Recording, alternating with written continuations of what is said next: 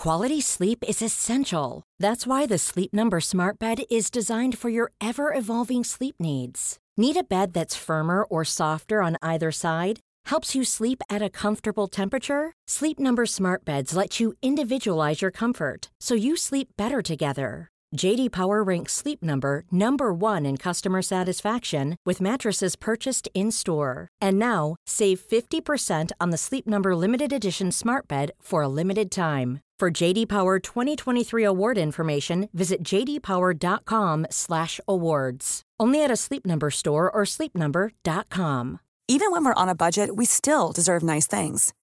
Quince is a place to scoop up stunning high-end goods for 50 to 80% less than similar brands. They have buttery soft cashmere sweaters starting at $50, luxurious Italian leather bags, and so much more. Plus, Quince only works with factories that use safe, ethical, and responsible manufacturing. Get the high-end goods you'll love without the high price tag with Quince. Go to quince.com/style for free shipping and 365-day returns. Right, so today we are indeed going to be talking about the tag team demolition. So please just let me get it out of my system. Because Smash was played by Barry Darsow, and Barry Darsow would go on to become Repo Man. In case you don't know, I'm not joking, I'm serious. I think Repo Man is the best wrestling gimmick ever. Because for me, it just sums up pro wrestling and how there is no rules and you can be as creative and as ridiculous as you like. And here we are 30 years later. It still makes me feel warm and fuzzy in my tum. That aside, though, most people do indeed remember Axe and Smash as one of the best wrestling tag teams ever in Demolition. And that is what we're talking about today. WWE needs to fix this damn mistake. Why? Here's why.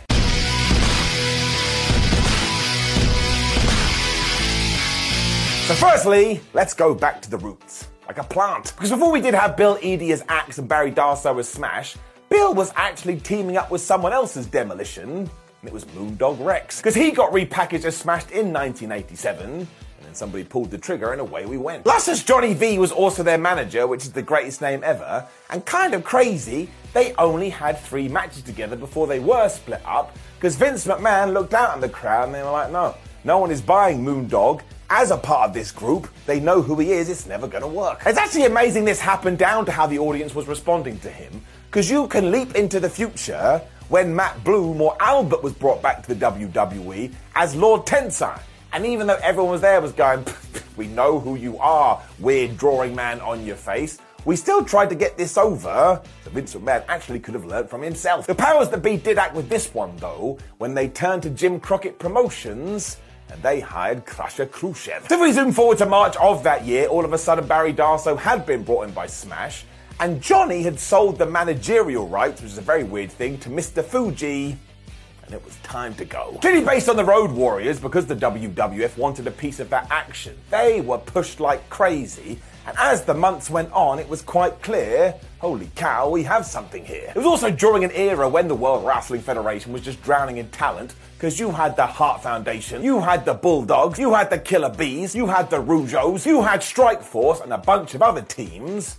It was pretty good people to tangle with. The glaring hole is that we did need a pairing that could just be monsters and tear through people, which is what Hawk and Animal have been doing for years. And Axe and Smash found this perfectly. And man, they started to make some magic. In fact, they were booked to be so dominant that we got to September when they took on Bret Hart and Jimmy Anvil Neidhart, and they beat them for the tag team titles. Well, kinda. That would have happened, but instead it ended in a double DQ. When we get to the following March, though, this did actually happen for real. When Strike Force held the titles, Axe and Smash beat them. They had gold around their waist, and as you probably know, they then held on to these for 478 days, which of course was a record for a long ass time. They also defended those belts on 46 occasions. I don't want to keep throwing numbers at you, but that's just silly. 46 times they put the gold up for grabs and they never lost. And people wonder why they got so popular. Speed forward to July 1989, and yes, very sadly, they lost to the Brainbusters. But here's the most important piece of the puzzle they weren't kicked to the side, they weren't forgotten about. In fact, we were kind of just starting. Because throughout all of this, Mr. Fuji had turned on his boys, which meant Demolition were now babyface. But all of a sudden, that opened up the door for them to have a program with a bunch more teams. And because Axe and Smash are so damn smart, they didn't change their presentation. They didn't change the way they were acting. All that has switched were the opponents they now wanted to beat up So everybody cheered them. It was in November when they did get their titles back from Tully and Arn, and then this kind of got a bit weird because this time they only held them for 72 days before they lost them to Andre the Giant and Haku. Who saw that coming? This was all part of the plan though, because Demolition then went to WrestleMania where they beat these two, and this time we did far better because they held on to them for 148 days, so their stats continued to rise and rise and rise. I can only assume Vince McMahon looked at it and went, man, we need some sports entertainment here, because to try and give them a bit more legs, we also added a third member thanks to the late great Brian Adams. He came in as Crush, and this is when we tried to turn Demolition heel a little bit, because they started going, listen, we know we're the tag team champions, but now we are instigating the Freebird rule, which of course meant they just cheated all the time. I actually quite liked this, I thought it was fun. The truth of the matter was far more sad though, because actually behind the scenes, Vince McMahon had started to worry about Bill Eadie's health after he had gone through a bit of a scare after reacting to some shellfish of all things. So basically, Vinnie Mac was like, man, what if this keeps happening again? Which is why he added Brian Adams. It just meant that we could continue to rotate people and the act could keep their momentum. Now, do not get me wrong, all of this worked and Crush fitting greatly. But it's just how people react to things. Because we were so used to seeing Demolition as a tag team, when you added a third guy, people were just like, well, I don't like it as much as I did. That's just how your brain works. No rhyme or reason to it. We're weird, weird creatures. More importantly than all of that is that soon after, we had a Legion of Doom problem. There's nothing on my wrist. Because after years away from the WWF, Hawk and Animal did sign when they came in as the LOD. And then it was like, wait a minute, the Demolition are meant to be World Wrestling Federation's Road Warriors, but now you have the Road Warriors, have we created a paradox? So it really does beg the question, what do we do here? Well, I'll tell you we did Legion of Doom versus Demolition, and Demolition lost over and over and over again. Especially because do you know who Hawk and Animal's third guy was?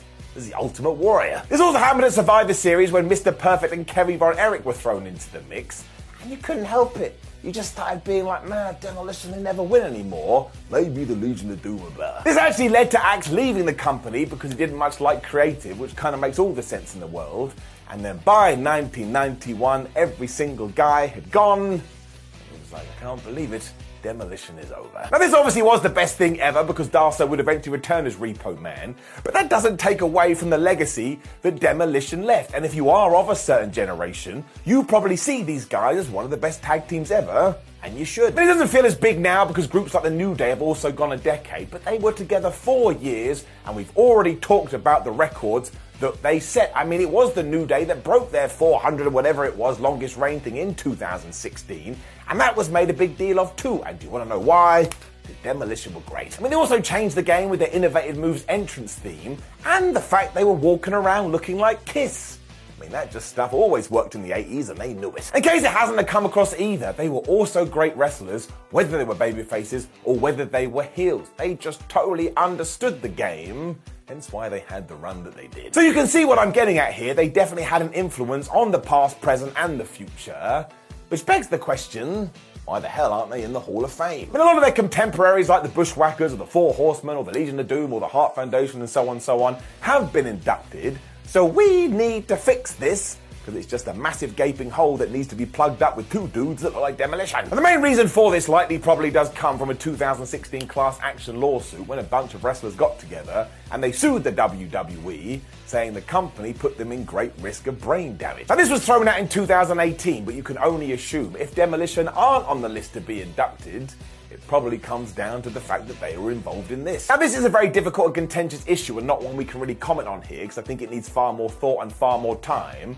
But if you are going to start bringing outside influences and allowing them to determine who goes into the Hall of Fame, well, 50% of the people already in should probably be kicked out. Because if we are solely focusing on in ring contributions and what people did for the business, I think Demolition need to go in. And Eadie and Darsow are still active in the community. I mean, we interviewed them here on WhatCulture a year ago. Wonderful. Mostly for a bunch of fans, Demolition are the tag team it's about time we just gave them their flowers. And look, I do understand all the backstage madness and the politics, but once again, I can't get involved in that.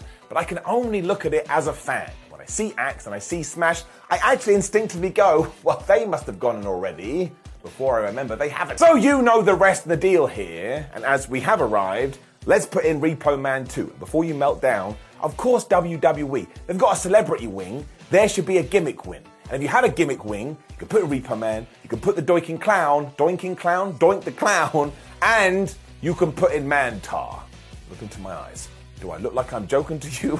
I am not. What the flub was Mantaur? That would also be the Simon Miller Hall of Fame.